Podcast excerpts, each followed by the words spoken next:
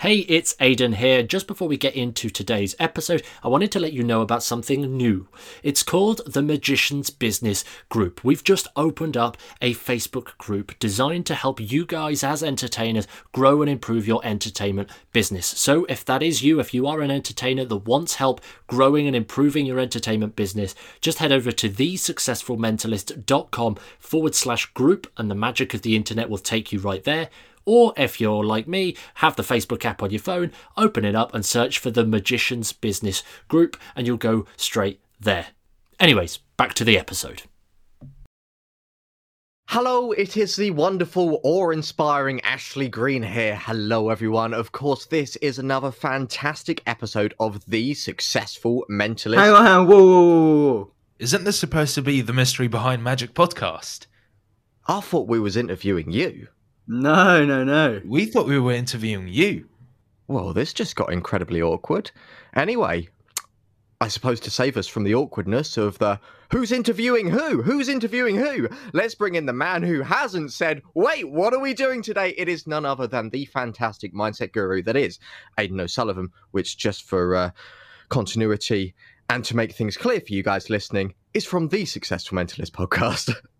Oh, this is absolute carnage, right? Uh, to give all of the less, like the listeners an actual tie-up note, because clearly I'm the only guy that got the memo. What is actually going on here is, uh, well, it's a bit of a chaos, really. We've basically done this weird podcast swappy thing where we're both going to be airing this discussion on both podcasts just to make it really awesome. And we're going to keep it really cool, really casual, and just have a chat because we've all brought got different strengths to the table. We've all had conversations before, so this is just a really great opportunity to bring all of that information together, bottle it up into this episode for you guys listening. Oh, and it's going to be crammed in. This is an episode with four people, four different audio tracks. So I feel sorry for the person editing this. You know who you are. But to jump straight in, because I always like to be first and win, I get to ask the first question here. Winning. Uh, look, I think this is going to be really interesting to like get the conversation rolling in the right direction because it's a question which has been on our mind as well. You guys have been doing your podcast, the Mystery Behind Magic podcast, for quite a while now, interviewing quite a lot of various different guests. And I'm really interested to know, like, what is the one main learning point that you've had from absorbing all of this information firsthand from every single guest that you've actually had on and, and got to listen and speak to? Csanád, you go first because I'll, I'll kind of keep it ticking in my mind. What what is what is a big lesson we've learned from the podcast? I mean, we've done, I think, recording this close to 50, 50 episodes with different people each time, and you learn something new each time. And I think one thing that it's really strengthened is how strong the magic community is, and also how different we all are even if some of the magicians are in the same sort of area of magic, they will have lessons and they have had experiences that nobody else have had. And that creates incredible advice and advice that I think a lot of people just don't share, which obviously being locked up for a year now, year and a half now, most of you know amateurs who don't do this professionally haven't performed to a lot of people since then so trying to get advice from them so we can take all that experience or as much as possible and then use it in the real world when we start performing again is um that's not really a lesson. That's just sort of um one of the things uh, we aim to do but it's it is just i think a lesson. That that's quite hard because there's so many lessons that we've learned but i think just reinforces that you can never stop learning with magic. It's one of those things where it, you just keep on learning for the rest of your life, or the for the rest of your career or or hobby or whatever. You can just learn so many things, um, and I think that's just taught me. It, it's taught me that I think is just there's so much to learn, and even small things. When you start thinking about that, you go, "Oh wow, and then you realize what you learn from that. So I think my biggest lesson isn't a lesson, but more of just a re- reinforcement of how amazing magic is, if that makes sense. Yeah, I'll, I'll quickly add to that because I think I mean I'd be interesting. It would be interesting to hear like what you guys think as well.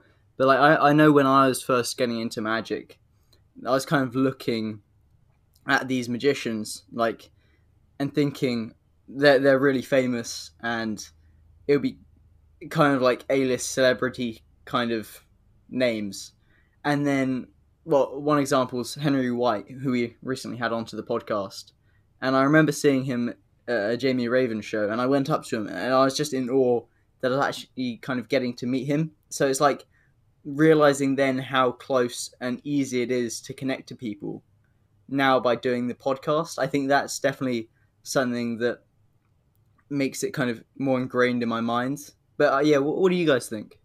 Well, I think yeah, you guys have hit hit the nail on the head there in terms of actually it's been a leverage tool for learning. I think more than anything else, the the biggest thing that we've learned, and we're always talking about this, me and Ashley, we're always that like, what the heck has changed about us since we started TSM the, the successful mentalist, the podcast, everything, and and for us, it's really been that opportunity to rapidly accelerate our entire journey, our growth, our potential within magic and outside of magic. Like when when you put out a podcast uh, and launch a company called The Successful Mentalist, and you aren't the perfect description of a successful mentalist, it forces you to learn and, and grow in a, in a brand new direction. And, and for us, or for me in particular, the, the biggest takeaway has been actually doing all of this stuff. Like it's one thing to connect with these amazing people, but it's another thing entirely to actually take what they have and put it into action, which is a huge, huge thing. And the other thing as well, you know, when we set up our company, a big element of that was actually outside the podcast teaching and coaching other performers. And from that, there's the age old thing of when you teach, you learn a second time. So being able to refor- reinforce like new ideas and it's allowed us to grow so much further, at least me, like personally. I came into setting up our business, our podcast, just over a year ago now, guys. And the lessons and everything that we've learned has been so beneficial on all aspects of my life. As Ada knows, within magic and mentalism, but outside, I'm now more healthier than I've ever been. I'm now more focused than I've ever been. And it's through the consistent daily practice and teaching and also learning like it's a whole round effect and i'll be honest and i don't know what aidan would say and whether he'd go that far but running the podcast and turning it into the company it's completely changed my life and business direction so much so that i I developed through the stuff we teach a brand new vision of where I want to take my life, and I never assumed I would ever go that direction before. Well, yeah, well, yeah, exactly. I think I think you're completely right. It's it's it's forced us both, and, and I'm sure you guys will be able to copy this overlap exactly. It, it's forced us to have this massive shift in in the way that we actually function as people, as as human beings, and it comes down to for me, it's actually why that happens it's that entire feedback process it's like we make the decision on what to do and where we actually go and we get instant feedback of is this helping the business? Is this helping the podcast? Is this helping other entertainers, other people actually listening to these conversations? If it's not helping them, well, then we know that and we know where people actually are. It's helping other people, but more importantly, it's opening that door to, to really help ourselves. I don't know if you guys actually feel that as an overlap, but I think that very, that's very strongly that's something that we're talking about almost every week. Yeah, yeah, definitely. Uh, would you also say that like the identity part of putting yourself out there as the successful mentalist it's kind of you're committing to this kind of envisagement which you want to get to and then you're kind of trying because it, you guys are doing this constantly you have this constant kind of kind of underlying idea which you want to get to so your identities I'm, I'm trying to find a good way to put this. Kind of like. Well, I, let me just jump on he that. He speaks. Cause, um, cause... James Clear speaks about it in Atomic Habits. Yeah, go, go for it. Yeah, I just I just want to throw that because you talk about identity and this constant thing of this this vision of where we're actually going. There is no such thing as that definitive endpoint vision. And like for us, like it's a huge thing to to constantly be updating this and, and learning this whole thing. Uh, heck, one of the things that we actually teach is uh, what we call the vision stack, and it's the five stages of actually becoming a thriving and hustle free entertainer in alignment with a big vision. And that big vision will always be changing. Like we've had our visions changed countless times over the past 12, 12 months and, and, more. And it still continues to happen week by week. It's shifting it's changing. So in terms of that co- uh, constant identity and that direction that we're going for the direction is always changing. And that's a good thing because it's always changing in a more accurate direction. It's going to where we want to go i think and and that's forcing us to have that change so our identity is never stuck it's never the same thing i don't wake up the same person i was yesterday and it, it, reminds me of a quote that I believe was Marcus Aurelius. I might get this wrong though, but it's that no man enters the same river twice. No same man enters the same river twice. I've probably butchered the quote, but but the point there is that as soon as a man steps into that river, he's not the same man because he stepped in. He ex- experienced this river. So the man has changed, but the river, the river has been changed because the man has stepped in it. So that same river can never occur again and it's this, just this beautiful dialect and this metaphor for actually showing that this constant changing process happens everywhere. It happens in our podcast. It happens in our lifestyle. It happens in our entertainment business. It happens with us personally uh, in a billion different ways. So this identity is never really fixed. It's something that's always evolving, uh, and people get people get hooked up on that. Like this is the person I want to be, or this is exactly what I'm doing, and it's a really odd dynamic to operate from. I remember when we was um, in a Zoom call with Matthew McConaughey, and he said something interesting. Do you remember this, Aidan? And um, he was he was uh, being interviewed by Vishen Lakhiani at the time, and uh, and he was talking about uh, something which I said, what was it like the Oscars or some award that he's won somewhere, and he said it multiple other places as well. That his hero is him ten years into the future, but when he gets 10 years into the future, people are like, oh, have you, have you met it? And he's like, no, no, no, my hero's 10 years into the future. And he's always trying to chase and go. And he knows that he's never going to hit because his hero's always 10 years ahead of him. He's just trying to be like the best possible self he can be. And I think this is a problem which comes down to a lot of. Um, a lot of people, it's not just in magic, is it? It's, it's everywhere in life. When people envisage what they want their life to be like, they set these kind of like goals, but they're never like these big vision for the future. They're never like these big, big goals. They're never like a big impact you want to have, like a big mission that you want to do. It's like maybe to bring it back down to magicians, like, hey, I want to be on TV. This is everything I'm going to aim for. And then when it happens, it's like, oh, it's done. And then it's easy to a few months go by, and then you start to get unmotivated. You realize, oh, there's nothing else to do. I've never actually achieved anything. What am I actually doing here? And I think that's why a lot of people go through the midlife crisis because they don't actually know what they're doing with their life. And we've gone we've gone really deep into this, but to be honest, it goes back into like what we were saying at the start. Like, what have we learned from the successful mentalist and what we've learned from doing it? It's constant learning, it's constant growth, it's constant refining who we are. And as well, on top of that, is public accountability.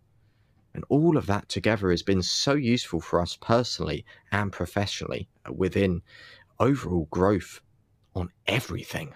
But I think like what what you said about uh, setting setting goals in the future, and you know, maybe that's a TV show you get it and you're unhappy. I think one of the reasons that happens, and I may be completely wrong, but because from a such a young age, we've sort of been told to have one goal and one goal only. So, you know, we study GCSEs, then A levels, and then get re- refined to university where you study one, maybe two things. And then you, you sort of go, uh, they sort of tell you that you have to do one thing relating to that and maybe not a lot of things, you know, or it, it doesn't seem like there's an opportunity for you to change that. And maybe you know, uh, I don't know if that's made any sense, but it's of one vision and it's maybe not a big one. And then when you get it, it's like, okay, I've just done my master's in computer engineering. What do I do now? I haven't, by the way. I've just used that as an example. Um, but it's like, what you know, what do you do after that? And you know, all the way through school, they go, you know, you have to finish your university and then you finish that and you go, right, now that's done. Yeah, I think there's two really, really big questions that jump to mind. It's like when people are thinking about the the the next steps and where to actually go, it's got that whole angle of okay, now what? I've done this thing, now what? What's next? What's the next thing in store? And that's because nobody's got that bigger end point. Nobody has that that long term journey of where this is exactly where we're going. This is the journey that we're going on. I'm never going to reach that end point, like the ten year hero. I'm never going to get that ten year hero because it's always going to be 10, 10 years ahead of me. So actually setting that goal is like that's the most important part. It doesn't matter what that goal is. Heck, I'm sure I said it in uh, the interview that you, you guys did with me. Like my big massively transformative purpose is to give life back to a world that is just existing. And I'm not going to go into the depths of it right now, but that's the point. I'm never going to be able to achieve that. It's intangible, but it's so tangible at the same time. And that's why every time I achieve something, every time a goal is set and a goal is met, more importantly, it's no longer this question of, oh, now what? And I have to restart and pick something else that somebody else is doing. It's like, okay, great, I've done that one thing. What's the next thing? What's the next challenge I can tackle? And we take this in magic. Like, in terms of variety and doing different things, when you put it like this, if you want to be a wedding entertainer, that's the one thing you want to do, and you want to jump into close up entertainment at weddings, and you want to do a, make a good career out of it, you've got the beauty of being able to say, right, I'm going to be a close up wedding entertainer for 10 years. And then after those 10 years, pick something completely different. I want to be a stand up after dinner corporate entertainer. And you can commit 10 years to that or even just five years to that and you give yourself these like mini careers doing polar opposite different things and ultimately you get to be the narrative behind the entire the, the process. You get to make that decision of where you're going where you're jumping from and I, I think it's a big problem in magic because we pigeonhole ourselves in one of two ways.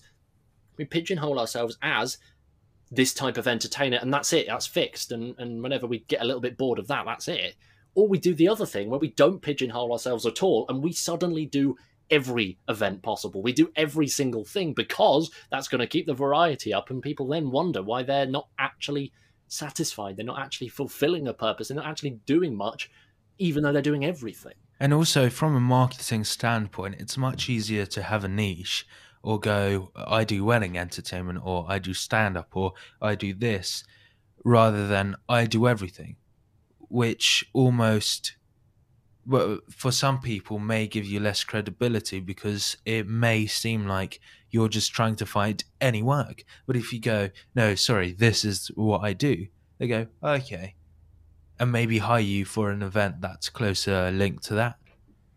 Well, you become an expert within that area ultimately, and and it is why I was speaking to a magician the other day, and to link it back to what we was like everything which we've really been focused on they do events they do all type of events and they got to that point where they were just unmotivated and it just become the job that they wanted to get out to because they didn't really have one purpose. They wasn't really clear on what they were doing and i would argue their business would be better if they would focus on what they wanted to do because they'd have more passions going there and then they'll be focusing on the one specific thing with the one clear product and then they become an expert at that and it would be so much more easier for them to just shift and go further and further and further with it. Like i think this is this all stems from people copying and not really knowing what to do. And doesn't this all boil down to accepting who you are and just being more authentic and using that to your advantage? And when you're more authentic to you and understanding who you are, you can then bring that background into your life, your career, magic, mentalism, your hobby. Does it does it not boil down to that? Surely.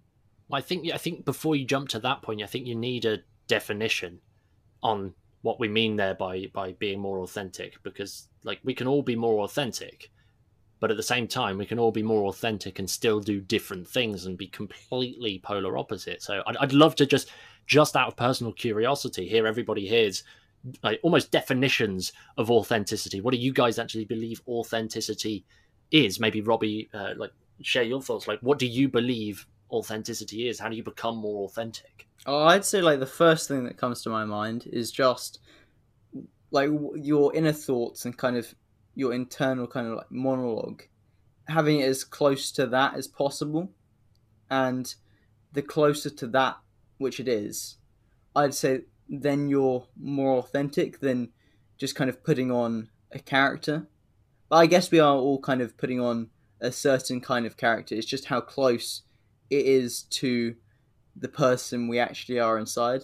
It's really a case of aligning that internal reality with the external. something to relate to this. I, I want to mention it quickly. I saw uh, somebody posted it on their Instagram. It's do you and and this is a question I want to ask you guys is do you think the person sort of in our heads sort of almost talking to us is more ourselves than ourselves as in the people sitting here talking or listening to this episode so which is more authentic to ourselves or which is more authentically us that's a bloody good question. I'll be honest, Aidan, I'm also there thinking that is fantastic. And for me, because this swings both ways, because the voice in our head can be determined by external factors, the voice in our head can tell us that we're not good enough to do this certain thing.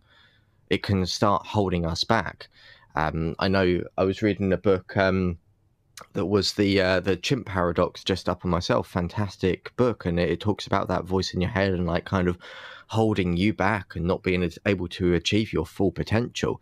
So you run the risk of if you think that is your authentic self always being held back. But then again once you get over that and once you can understand that then you can start to maybe tap into what you might be feeling, what you might want to do, and the other things. And when you, uh, and at least for me, like you mentioned about um, authenticity, aid, and this comes back to something which which is which has helped me everywhere. First of all, when I wanted to be more authentic to who I am, I I needed to get out of like the first of all I'm just copying other people. It's okay not to copy other people. It's okay to do what I want, even if it's scary. Like there's so many like barriers and restrictions in the way for me, at least what I found at the time. And I'm still like, like this is still a never going on process for me. And then it was being more comfortable with the things like I wanted to do and who I am and and, and going from there. So yeah, that's that's kind of where my mind's at. I appreciate I've done exactly what I've done in my last podcast episode. I take one question and it's kind of like I partly answer it and then I answer into something else as well. Uh, well, you touched on something important there. It, I think the really important thing, uh, to, like in terms of that distinguishment between your internal reality and your external reality, which is more authentic to you. Look, as you said, Ashley, like anything can change your internal reality and, and the voice inside your head. You can you can change that wildly. Like heck, you see somebody out clubbing for the night, absolutely getting uh, sozzled on rum, for example, they're not the same person, and their internal mindset will be different. So that's one factor that can affect both realities in that sense. But what happens uh, the, the day after? They've got this terrible hangover, and they've got this mindset full of regret and downplaying thoughts, and suddenly this internal reality, this voice inside our heads, this belief that we tell ourselves is then is that more authentic? Well, it can't be because it's not us, but at the same time, it is us. It's like this weird dialect, and it, you don't have to go and get absolutely drunk to change your internal reality. Like you get a bad night's sleep, or you get a mildly different night's sleep to the night you've just had before. You're going to wake up a completely different person same as the uh, like the water in the river kind of thing, stepping in the river. You wake up after a night's sleep. No same man can have the same thought process after a night's sleep. Oh, that's a terrible quote, and it wasn't Marcus Aurelius either, by the way. It was some other thing, Her- Heraclitus, something like that. I googled it a second ago. Um, but yeah, in terms of the external, like, well, that gets it factored by everything. I think the more important question, rather than trying to work out which is more authentic, is actually working out which way you want to be more authentic which is that that direction that you want to go. And and when we interviewed scott barry kaufman who was uh, my coach during uh, uh a portion of 2020 and uh, he's written a fantastic book called transcend the new science of self-actualization. Highly recommend grabbing that. But when we interviewed him there was one quote that kind of stood out to me and it was really that question that we should ask ourselves which potentialities do i wish to most self-actualize of everything that we can possibly do. Which do I want to actually pursue? Which do I want to have a more authentic nature? And if it, for some people, it might be actually writing at the end of the day. You might want to go out and, and just be a really good, authentic writer. Well, in that case, that's the decision you've got to make. You've got to make that decision and chase that path rather than just going off in a, in a bunch of different tangents and trying to appeal to everything that happens in the moment. Because as we know, not only are our minds incredibly unreliable, but our biology is as well. Yeah, I, I think what's interesting here is that, like, as you were saying, it's kind of like we change constantly depending the way we get out of bed. And I, I was watching a TED talk just yesterday, and it was this idea of having to commit hundred percent to something because it's easier to commit hundred percent than ninety eight percent. So if you're going to do something, it's easier to commit like all of the time than just a little bit of the time because otherwise then you're going to have to make these decisions constantly over whether you want to pursue this vision now. And so with that i think it's just kind of for me it's all just a change in mindset. And i mean how, how do you guys how would you guys let's say you have a vision right now of what you want to do and it's completely different to what you've been doing before and this is the kind of ideal how would you go about changing your mindset so that you don't actually then just kind of get stuck back into your kind of old ways of thinking and then you just kind of 10 days later you just quit from what you were going to do I feel like Aidan's going to have some absolute gold to drop on this, which is why I want to answer first because it's like we ease you into this, like prepare you for it. I'm your starter here with some basic information, and then Mr. Mindset Guru is going to be like, "Well, you could just try this." Boosh! and everyone's gonna be like, "Oh my god, worship him!" Uh, okay, the tapas so... to my roast dinner. I am the tapas to roast dinner, guys. That is about to happen. Wow. Bringing back the weird analogies into this. I love it. Um, so yeah, like the thing really, and, and I want to, I want to stress this, like, can we check out an example with this? Say, for example, if we wanted to go on a completely different path and uh, we wanted to be Olympic cyclists, there we go. That gives a tangible thing. It gives you something to think about, Aidan, whilst you're prepping for your answer. Like, I wanted to be an Olympic uh, like cyclist. First of all, it's important for me to just know it's not just an impulsive thing, which I just like. Oh, that'd be a cool thing to do, and I go down that path, and it's like, it's not actually what I want to do. Like, what's the benefit? Why do I really want to do it? Does it align with any of my passions, the things that I actually like doing, the things that I want to achieve? Like, what's the overall arching thing? What is the point of doing that? Like, quizzing everything behind it and really getting that deep understanding for me at the moment, I'm weighing up everything and I don't see any benefit in me being an Olympic uh, cyclist. And that's why I'm not doing it, quite frankly. but this is the thing like you've got to look above and beyond because so many magicians at the moment uh, do exactly that it's like i want to be a magician and that's it. They don't look any further. Okay, why do you want to be a magician? What do you want to do without? What what is the overarching thing? Like looking so much further with your life in general. And like Aidan said, that overarching thing beforehand of the big thing that he wants to achieve, and then that's kind of how it links back down into other businesses and TSM as well then that will give you that motivation from there. At least it will with me. Uh, for example, I, I, I, will tell you guys, and I'll be open on this podcast. Uh, magic for me is is not a job. Like, yeah, I'm in a state where I can say magic is technically full time, but it will never be a job for me. This is a hobby. What really is full time is TSM, and also uh, a company which I've been talking to you about, Aidan, which I'm trying to work ways of getting that down on the ground because something which I am so passionate about, like beyond passionate about. And if I die, I want to know I've had a positive impact on that. And that's helping people with autism actually work better within the workplace. Like, there's, there's, everything I want to do is like right there. And like I say, if I was to die, that is the one thing where I'd want there to be complete positive change. So that's everything that I'm working on in the background right now uh, to get that going. So really, it's looking about kind of like what you're passionate about, what you want to do and then that will kind of feed at least that motivation to keep it up and then once you've got there putting your time there but not obviously putting so much time that it's just you overwork yourself on it because then you hit burnout and then you start to resent it and then it becomes boring as well.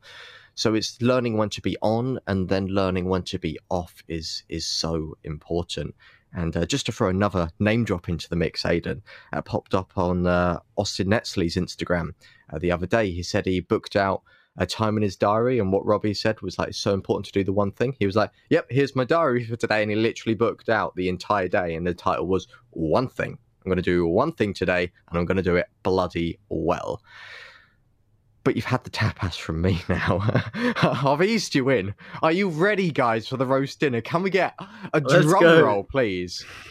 Ooh. That was the worst drum roll in history.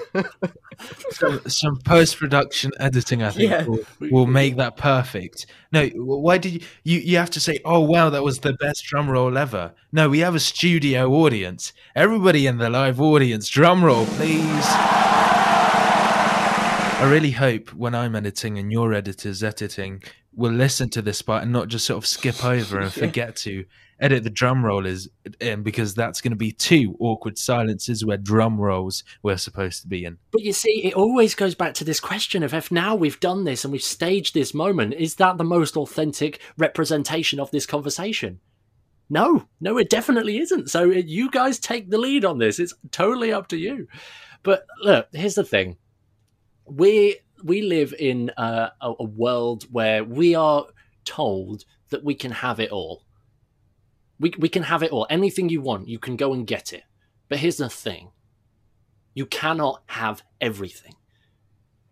You can go and you can go and have it all. Sure, you can go and have anything you like, but you can't have it all at the same time. You can't have it everything together. Like you want a full time career in magic, but you also want to be an Olympic cyclist. You've got to make trade offs somewhere. And, and look, this is the thing. I don't I don't have a holy grail answer like Ashley's bigged, bigged me up to have there. I don't, I don't know. I'm still working this out for myself. I'm still trying to find out where the blooming heck I'm going day to day. It's it, it's an ongoing challenge. It's an ongoing struggle. And and I think for me, the biggest help that's kicked me in the right direction, and perhaps you guys will resonate with this, is like I looked at, at my life and looked at what my strengths are, what do I enjoy, and more importantly, what impact do I want to have? That's the key. I, what impact do I want to have? I've told you my MTP. I know that that is what gets me so passionate. That direction is where I'm going. So everything I do needs to step me into that direction. That's the only thing that's consistent about my entire life. The work day to day that changes. You complete an item on your to do list or something else. I, I finish a gig, well, I move to another gig. No two gigs are the same, even if their structures and timings are all the same. Like no two gigs are the same, nor should we treat them the same. So doing this is like everything changes apart from that one core mission statement. So if you're if that vision seems to change, then it, what about that vision is going to change? Like I don't want you guys to all rush and everybody listening and thinking like, oh, the best the best thing is to get a really fancy mission statement for my entire life and then just do that, only to get three months down the line and realize, yeah, I'm not interested in that anymore. It's it's no longer the thing that I want to do because that happens, and, and then that's three years worth of progress or three months worth of progress, however long you'd commit to that, and then you just basically throw it in the bin. It's like a waste of time. So the like the real key is to find that spend the time find your passions find out what it is that you actually want to do what that impact is plot that out at least give yourself some direction and, and give yourself the freedom to navigate because your goals will change your, your actions will change the things that you're doing your visions on what you want to do in the day to day will change you will change day to day and, and giving yourself that freedom that flexibility to do that is great but once you're at that point and you come to terms with that and, and you understand that as a mindset thing, like not everything is easy and laid out for you. It's life. You can't do that. Like I, I came from years of thinking that that would be the case and, and realized that, yeah, that's definitely not it. So you have to make those trade offs and work out what is essential to me, to my life, and the direction I'm going. And then, as you said there, Ashley, what is the one thing that I can do that will help that?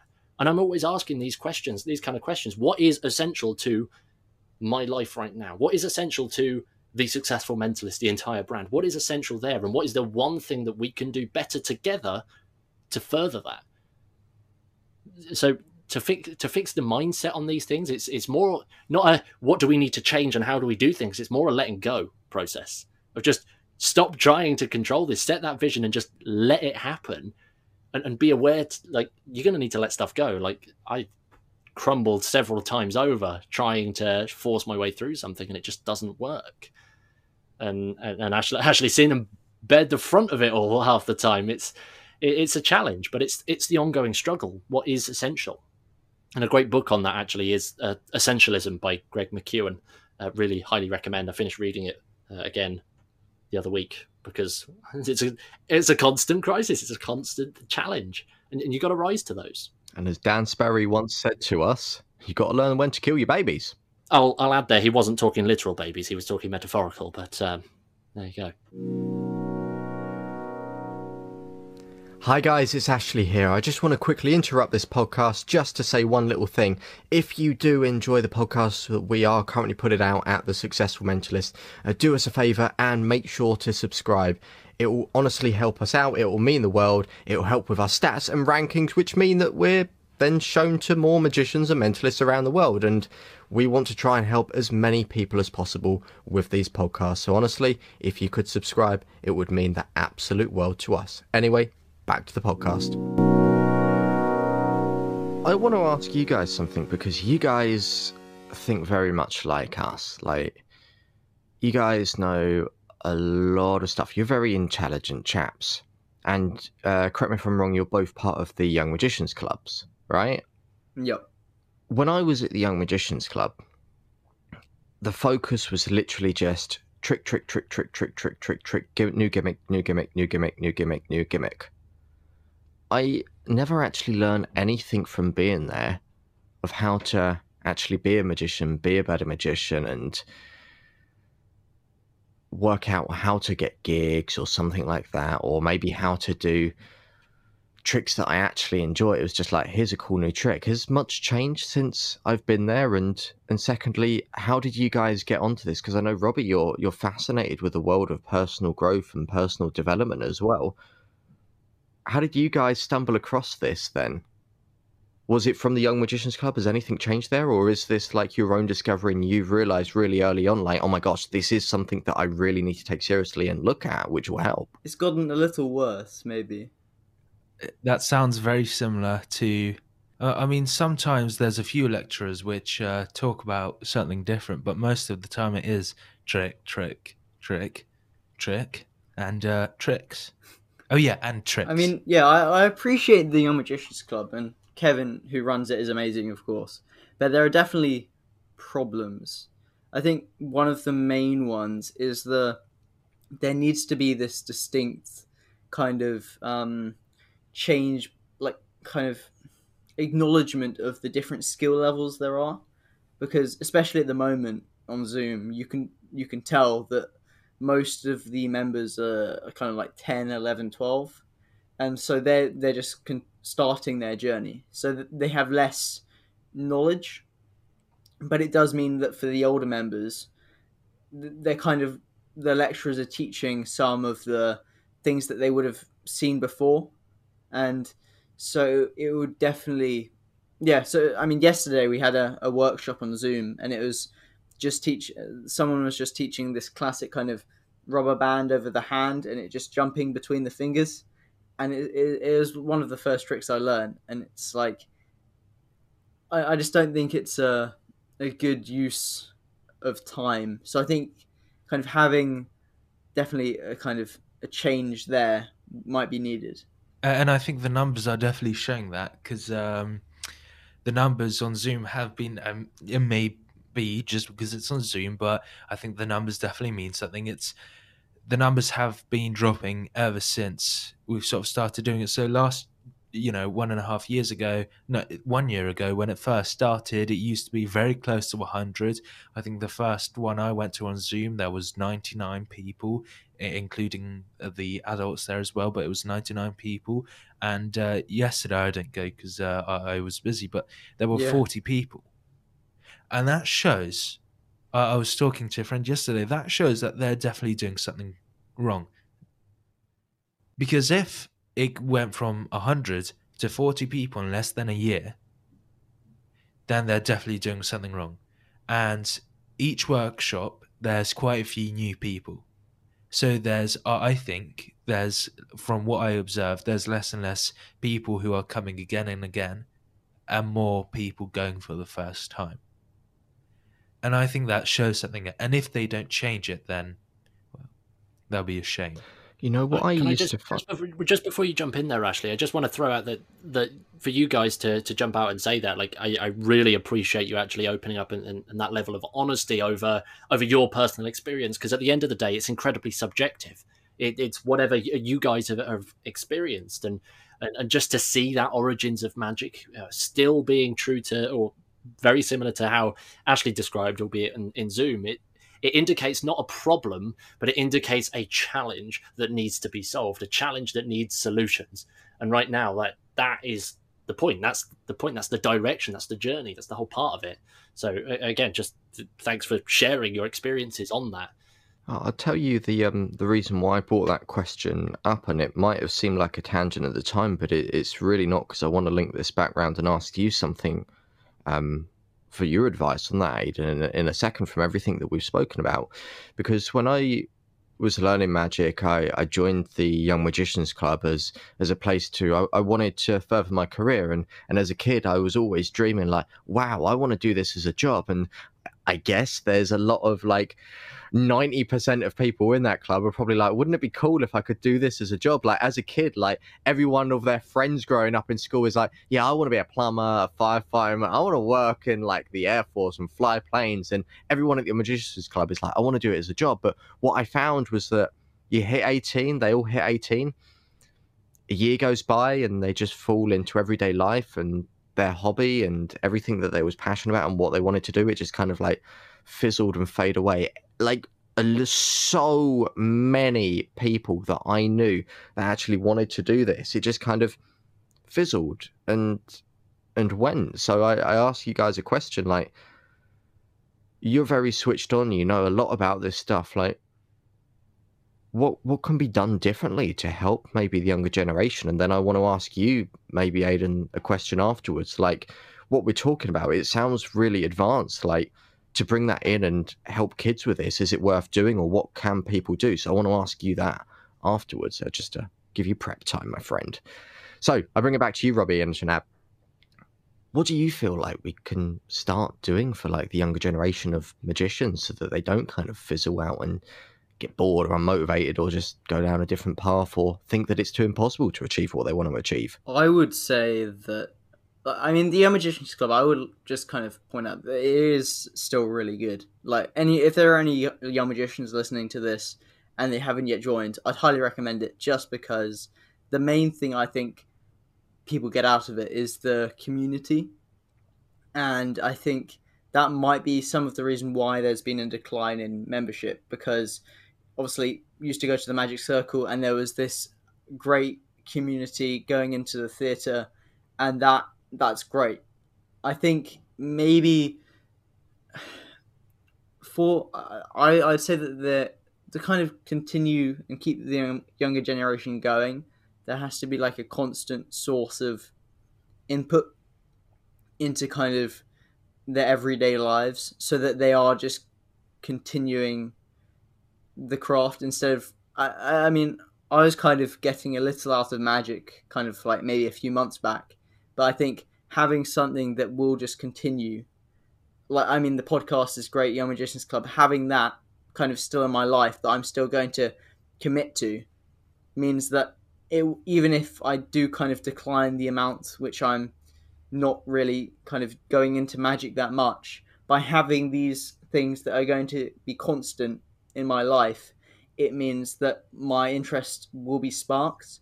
So I think maybe it'll be looking at kind of why the young magicians first got into magic and being able to kind of really kind of understand their reasons for getting into magic and trying to i guess connect to those things instead of doing something which they might not like and just be bored by. Uh, and then also maybe kind of dipping into new things as well which they might not have looked at but then they could actually then be interested in Mm. I mean, that that's so true as well, and I think there needs to be more very like uh, very like different performers. So I've I don't think we've had a mentalist. I think Max Maven was the last one on J Day, like, but he didn't. He, he just had an interview with Noel Britten, and I was like, that's such a that's an opportunity that got missed missed. Noel Britten could interview Max Maven any single day, right? If they want, um, Max Maven, you know, is incredible. But I think a young person should have should have done it because then they would inspire them to research more about Max Maven, or you know, maybe get a few people to interview him, and get other mentalists on as well. Like you, I think you guys would be absolutely great to go there to Yeah, to give really a fun. lecture, right? Do it. But what we're seeing is card like um sleight of hands stuffed with cards. If if we look at all the tricks that we've been taught, it's always just cards. And yeah, card like cards have I think the most amount of magic in them. But that means everybody's doing cards. For the you know competitions, it's all card card card card card. And if they're going to progress in their journey and they're going to keep carrying on cards, what we're going to see in around five, ten years is just every single body, every single magician is just going to be doing card tricks. There's nothing wrong with that, but I think it's good if the magic community has has difference. So if somebody books a magician, books two different magicians, they're not going to perform the same effect. Now, what, what I think happens almost naturally as we, uh, as young people, sort of get influenced to be a good consumer of magic. And Henry White sort of talked about this, or on his episode as well, is that Studio 52, and I believe, you know, the successful mentalist as well. Like, it is sort of not only want to, it doesn't want to make you a good consumer of magic, it wants to help you out personally in personal growth. Because every single magic shop, well, most magic shops, right? They want to make you a good consumer. Oh, here's a new gum trick. Oh, that the elastic broke. Here's a new, you know, I, I don't know, Rubik's Cube magic. Here's another flashy one. Here, here, this, this, and this, and this. And you buy one, you, you buy that trick for every single release. And that almost happens at the Young Magician Club because we pe- people go there to advertise things, and that's a big problem. I think the I, I think they're having challenges booking lecturers, and the only lecturers they're booking usually wants to sell something. I, I don't know. Do you feel that, Robbie, or is that just me? Because that may just be me, but it always feels like they want to sell something.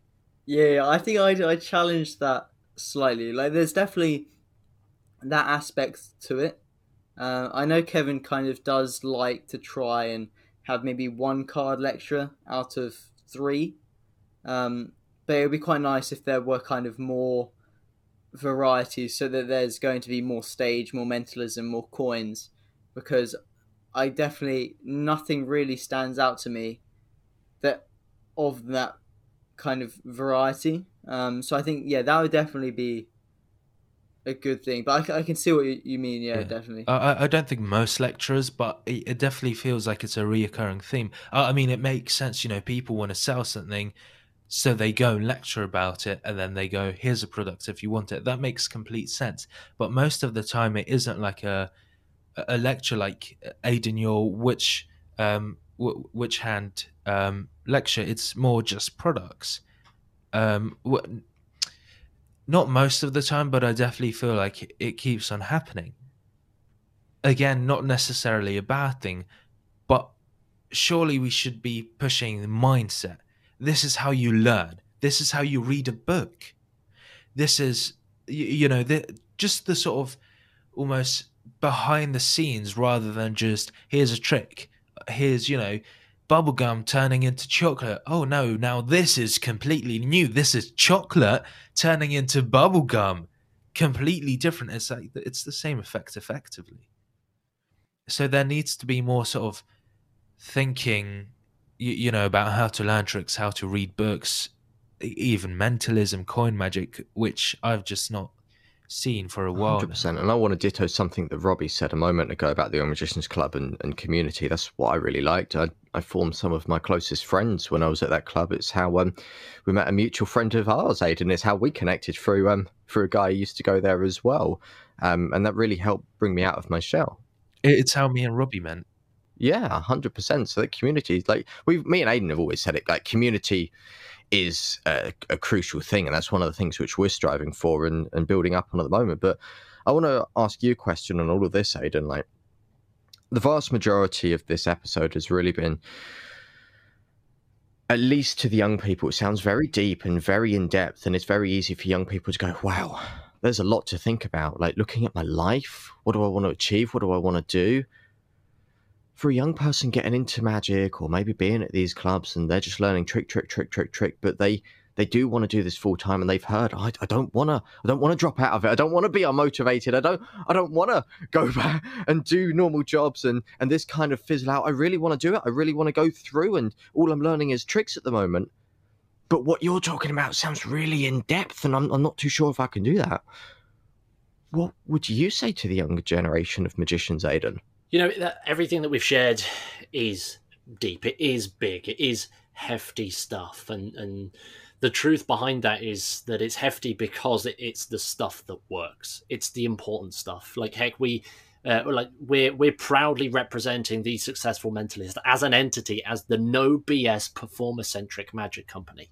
We're not here to mess you around and and fill you fill you with all of this other useless stuff and nonsense that's not going to actually help you. And at the same time, we're not here for the sake of personal gain. We're performer centric. We're here for the people. So when it comes down to this really tough stuff, like this finding that big uh, purpose and, and, that direction how do we how do we as young people determine that do i need to have a big end of life goal and and suddenly have a big mission statement for the for, for my entire life well no not not really uh, and i think the more important element is that you at least get that mindset dialed in of where am i going because there's one element there's one reason and there's only one reason that people drop out of magic there's only one reason that people uh, change their passions and, and pursue something different. There's only one reason that magic is not fulfilling its purpose in that dream and that goal there, and that's because commitment isn't there. And when the commitment isn't there, there is no reason to keep going. Like the passion isn't strong enough in and of itself if you're not seeing any return of investment. If you're just doing card tricks and learning card tricks because like it's cool and you're going to quickly drop out. But if you're going to a place like the Young Magicians Club and you're going there and you're not just learning cool things that's actually interesting, but you're building good quality relationships through a community and you're actually building community relationships, if that is as valuable to you as it must be, you're going to be more committed to a long term investment. But the problem then comes from exactly what you guys said. There are three things that are missing, and that's variety, first of all when the, when the variety actually isn't there, you're not doing enough things to actually make an informed decision of what you want to do, where you want to go. And I, I, always say this: like, never stop learning. It's the most important thing that you can do. And uh, and I spoke earlier about essentialism, and one of the key points that uh, Greg puts in his book is not that essentialists just don't do loads of stuff and don't explore options because they're on this one crystal clear path. No, essentialists look at more options. They play in more fields, first of all, to know and make that informed decision of where should I be going? Which what is essential to me? Like I can't determine that I want to be a full-time close-up card magician unless I've dabbled with the idea of doing stage. I, have dabbled with the idea of doing different genres of magic, so the mentalism, the coin stuff, like the rubber bands, the I don't know where I'm going unless I explore enough options. So to boil all of this content that we that we've shared today into a, a, really crystal clear message for a younger audience, it really is just a case of never stop learning, never stop thinking, never stop growing. And when you go through that process using everything that we've shared here, then you're going to start ticking it over in the right way. You're going to feel more committed to your art. You're going to feel more committed to what you're doing at the end of the day. And as a result, you're going to get better tangible results out of it. You're going to have an overall better performance career if that's what you want. A lot of people don't want that. They just want to do magic because it's something that's interesting to them as a hobby. You're going to be the best performer because you're putting your heart and soul into it because you know that end point and you know the point of all this learning and as a byproduct of all of that, you just become a better person. So magic outside of magic, like it doesn't matter because it's it's not a magic lesson here. It's not a magic thing. It's a, it's a life lesson. It's a lifestyle approach, if you like. And I hate being that guy that does all the the woo woo lifestyle lessons, life lessons, and stuff because that really isn't me. Anybody that knows me isn't like that's not my thing. But the the key really is just to actually use this as a recurring theme and apply this stuff. Because if you don't apply it, not a lot's going to happen. I don't know if that answers the question or, or, makes sense more importantly, but yeah, just never never stopping learning. Like this is heavy stuff, and you don't need to make a decision within the next two days, or you don't need to make a decision within the next two years, regardless of whether you're young or or older. You got to take the care, the time, the caution, and make that informed decision. When you do that, you can piece things together. How would you say that? Like, how would you get a constant clarity every day? Because I think, like, sometimes I know that I should not stop learning and have this, but then some days I'm just way too lazy and it's just not on my mind. How do you have that kind of continuous clarity so it's always going to be at the forefront of your mind? I think Ashley can Ashley can elaborate on this, but it all starts the night before. At the end of the day. Oh yeah, hundred percent. Like I just want to open up and tell you about myself. Like being lazy and having those days where you're off. Heck, we all get that. All four of us in this call get that. Everyone listening to this podcast gets that. It's okay to have days where you feel like, oh my gosh, it's a real challenge today. But the one thing that really, really helps me is something Aidan's touched on, but also making sure you have that time off as well. When you have that time off to switch off, it's almost like you're recharging your batteries. You're not focused so much on the, the business itself, the the magic itself. You're you're spending time with the family, your other hobbies, and that that's been really crucial for me. And without that, my motivation just drops right through, and then I end up feeling lazy, and it feels a challenge to do anything. And that's why before this podcast and every single day, I take my time and I do my routine walks in the sun. I feel fantastic after that because I'm looking after myself and spending time with myself. But also, Aidan's touched on something there. The night before, planning. In fact, planning in general. Like, when's your routine time for learning? If you say to yourself, I want to read a book. Like, this has been the hardest thing for me, Aidan, wasn't it? Remember, I started and I said to you, I'm going to read Vishen Lakhiani's Code of the Extraordinary Mind. Just a question to Aidan how long did it take me to read through that book? Uh, I'll say a, a significant amount of months. I think it was closer to a year, mate.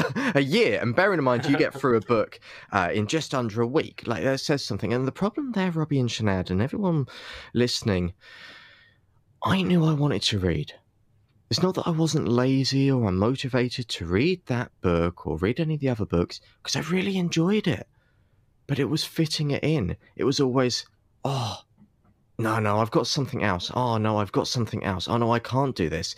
So actually scheduling in that routine time when you're going to do things is so important. And that boils down to the night before, which is what you touched on there, Aidan. Something I do continuously, routine every single day before I go to bed in my power down hour, which, if anyone wants to learn about that, come to us afterwards. Um, we can tell you all about the fancy sleep stuff. But I write down everything that I want to do in the next day, everything that I'm going to do, everything that I've got to do. Maybe if there's any things that I forgot to do today, anything that's on my mind, because one, as Aidan will probably tell you, it helps close those open loops. You're no longer going to bed thinking, oh my gosh, I've got to read 12 million books tomorrow, and then I've got to send that client email, and then I've got to have that practice time, or otherwise I'm going to feel lazy. Ah, I don't want to be that person. You help close that like open loop, and you don't have to remember all that stuff. It's there. You can switch off. You can remember it in the morning. And then when you wake up in the morning, what are you going to do? You're going to crack on. You have your usual morning routine. You do that same as usual when you look down. Your calendar, everything's scheduled in. You've got that reading time. You've got that learning time. You've got that deep work time already scheduled in there. And your meetings and all of that.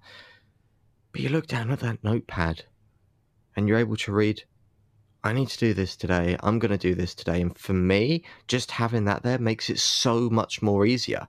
It's no longer an effort for me just going through each day and thinking, oh wow, I've got to do five mazillion things, and then reading the book or or learning or just thinking about where you want to take your future. That gets lumped into everything, and then it becomes a challenge. It's no longer that. It's clear, it's spread out, and now it's just a selection of little tasks which are easy to pick off and tick off. And now you've made everything so much easier. And now it's not like a massive motivation hit when you when you're going through each day thinking, oh my gosh, I have to do everything. This is so hard. Ah, screw it. It's easier to have a day off. Ah, screw it. It's easier to binge Netflix. it's easier to do that because there's so much going on in my mind. I'll just forget about it and then come back to it tomorrow. Then it never happens and it spirals out of control and you think, ah, Jesus. But having it on that notepad every day, just honestly, Robbie, that will just make it easier for you. And you won't feel lazy you've realized ah, it's fine to have time off. It's fine to do what I want. You've got your switch off time there, but everything's scheduled, everything's written out. So now it just becomes easy for you to do. Inadvertently, we've made it lazy for you because it's easier. There's less effort going into it because all this learning time and your tasks that you need to do is just scheduled in. They're there. It's now easy. And that's the point. To really, if you want to get in your career, thrive and get hustle three, if you want to boil it down to that. Uh, I mean, something I think is uh, relevant is, for example, guitar teachers usually say to people wanting to learn guitar, just leave your guitar out because then you see it out, you want to play it. People who, you know, YouTubers who find it hard actually filming videos, they say just leave the camera in its, like, get a setup where you can just leave it there. So you can go, sit down, hit record, and just do your YouTube video people who want to go, you know, on a run in the mornings. Runners recommend put your clothes out, put your shoes out, put everything you need in the morning out, so it's easy. So you wake up, you see the clothes, you go, right, let's go on a run, or let's play guitar, or let's film a video. And I think that's it, just sort of making it easy for you beforehand. So when it's like the prep work, isn't it? It's like the prep work when you see a TV on sh- uh, a chef on TV cooking food, you don't see them chopping up food because that's done already. They just put it in a pan, mix it around, do their thing. That's the thing. We need to cut up the veg. Using that analogy, you know, we need to do the prep work. So then, when the TV cameras, you know, turn on, we can just cook easily, and everything's a nice little bowl set out for us. There we go. So, to wrap up today's podcast episode, if you really want to be the world's best magician, get someone to cut your veg for you and uh, have an easy life. exactly. That's the life answer there. Just cut your veg up beforehand. But it works. It works, doesn't it, Aidan? Cut your veg up beforehand. All sorted. Well, you just get somebody else to do the entire cooking process and make the entire journey even easier. Job done, simple as that. 100%. Yeah, just get delivery. Oh wow! I tell you what, this episode has gone through a really like in-depth, like knowledgeable stuff, and now we're here. Cut your veg, get Deliveroo. That's the real message for today, in it, everyone. so before it spirals yeah. out of control, I think it's a perfect time to end and just open up and say, is there anything else anyone wants to tell the audience today, and which they might find value on based on everything that we've just said and encompassed in today's episode? Yeah, I'd say that. Um anyone from our from our end, go listen to the Successful Mentalist. Great podcast, great stuff. Just go there and have a lovely time. And everyone from our end that loves our stuff, oh, you're gonna love everything that the Mystery Behind Magic podcast is putting out there. So check them out as well. Fantastic guys, fantastic brains, and uh, yeah, hopefully we'll uh, we'll have more discussions like this in the future. Yeah, that'd be great. Yeah. Thank you very much. And to our listeners, thank you so much for tuning in to this week's episode. Hey, it's Aidan here. I hope you enjoyed this episode. If you did, it would really mean the world to us if you just took a moment to leave a rating and a review on your preferred podcast player. That way, it just helps us grow the show and get it into the ears of more listeners across the world in a non creepy way. Also, when you're ready to roll, here are three ways that we can help you right now. Number one is to join our free Facebook group. It's called the Magician's Business Group, and we're creating the most valuable space on the internet for entertainers that are looking to grow and improve their business. We'd love you to join us inside, so to do that, just head over to thesuccessfulmentalist.com forward slash group, and the magic of the internet will take you straight there, or just pull open Facebook and search for the Magician's Business Group. Number two is to take our new quiz. It'll help you find the biggest opportunity in your entertainment business right now. And in just a few quick questions, you'll be presented with a seven minute breakdown of your biggest opportunity and how you can actually go about tackling that to help increase your entertainment business and boost it completely. In order to take the quiz, just head over to thesuccessfulmentalist.com forward slash quiz. That's thesuccessfulmentalist.com forward slash quiz, and we'll be able to get you your results. Number three, momentum. If you'd like to make an extra two grand a month in magic without paying a penny for advertising, we'd love to help you. Our latest coaching program, Momentum, is designed to get you booking gigs every single week for at least £500 so that you can be growing your entertainment business without having to worry about websites or business cards or advertising or any of that kind of stuff. To find out more, just head over to thesuccessfulmentalist.com forward slash momentum. That's thesuccessfulmentalist.com forward slash momentum, and we'll send you all of the details.